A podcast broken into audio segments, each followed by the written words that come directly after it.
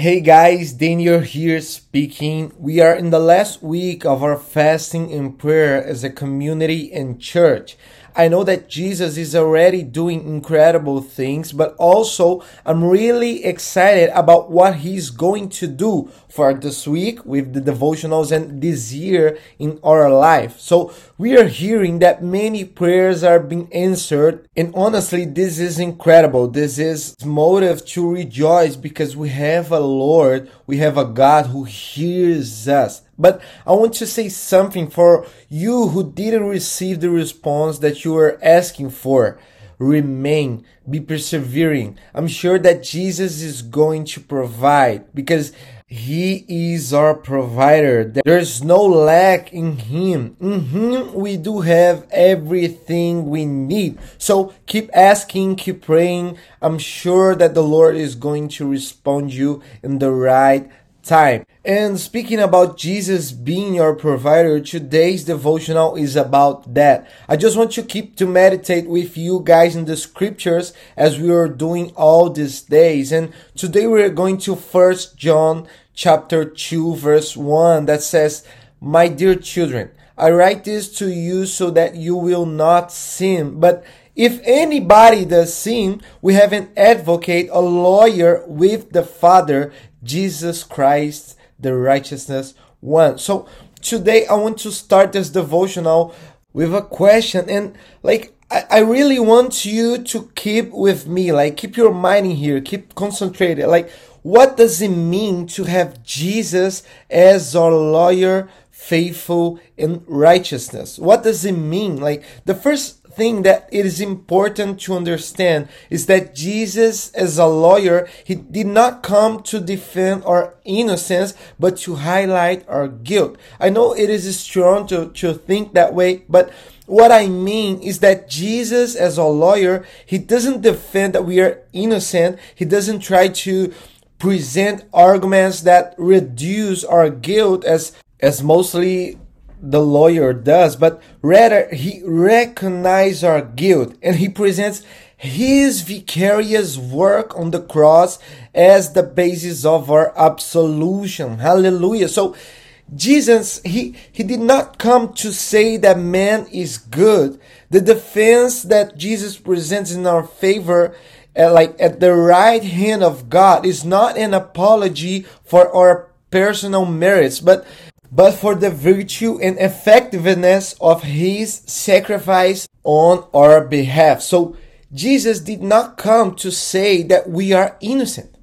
Like it is crazy to, to think about that, but far from defending our innocence, Jesus agrees that we are guilty, but he presents himself as the borrower of our debit. Hallelujah. This is great news. Worship Jesus right now for his mercy, his grace, and awesome salvation. And I want to keep going in this thinking that another important thing to focus on is that what's the price of having Jesus as our lawyer? How much is it cost? Because must be expensive. Such a good lawyer to reduce our guilt. Not not reduce our guilt as we are seeing but like to pay for our debit.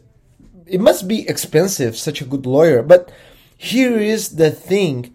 Only those who recognize themselves as having been guilty sinners can have Jesus as their lawyer. So if you agree that you are guilty beyond God, if you agree that you are a sinner, then you can have Jesus as your lawyer. This is incredible because it doesn't cost you anything but recognize your debit, recognize you're guilty, and that you need absolvation. know if you guys are here with me. I, I know that my English is not the like the best one, but I really want you to appreciate that because it doesn't cost us anything. It's just to accept our, our guilty and recognize and ask Jesus, can you please represent me before the Father? It is really wonderful to think that Jesus came not just to be by our side, but in our place. He came not just to speak for us, but to die for us. He took our sins upon himself. This is great news. This is the salvation that he gave us. This is incredible. This is reason of joy and worship. He suffered the rash blow of the law in our place. He took our guilty upon himself. He alone drank the cup of God's wrath against sin. And he became he became sin for us. He was humiliated, stepped on, beaten, grounded. He died our death so we can live forever. So the cross is God's justification. By his sacrifice, our sins were cancelled. Hallelujah. Glory to God. Now you're justified. Jesus is the propitiation for our sins. Hallelujah. Thank you, Lord Jesus. We love you. Thank, thank you for such a wonderful salvation.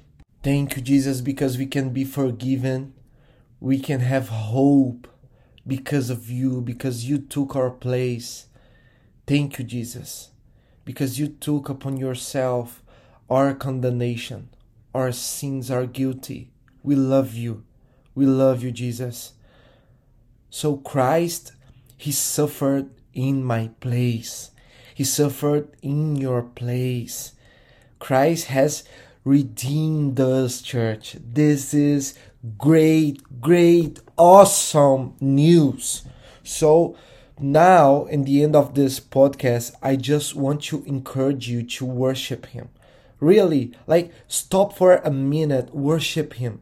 And here is some prayer points for you to do after this podcast, this devotional. Like, first of all, worship Him for this wonderful salvation for real with all your heart with your words if you don't have any words just like just cry in his presence for this wonderful salva- salvation also pray for courage and boldness to share this good news with others. Such a good news we can hold it. We, we need to share with everybody that they can have hope. Yes they're guilty. Yes they're sinners but we have a lawyer. We have a lawyer that doesn't defend our our innocence but he took our place. He was he was judged in our place he was made seen for us so like this uh, we need to share this so pray for boldness to share this good news with others and i hope this this this devotional blessed you we see you tomorrow and we love you Okay? Share this with others and let's worship God in Jesus' mighty name.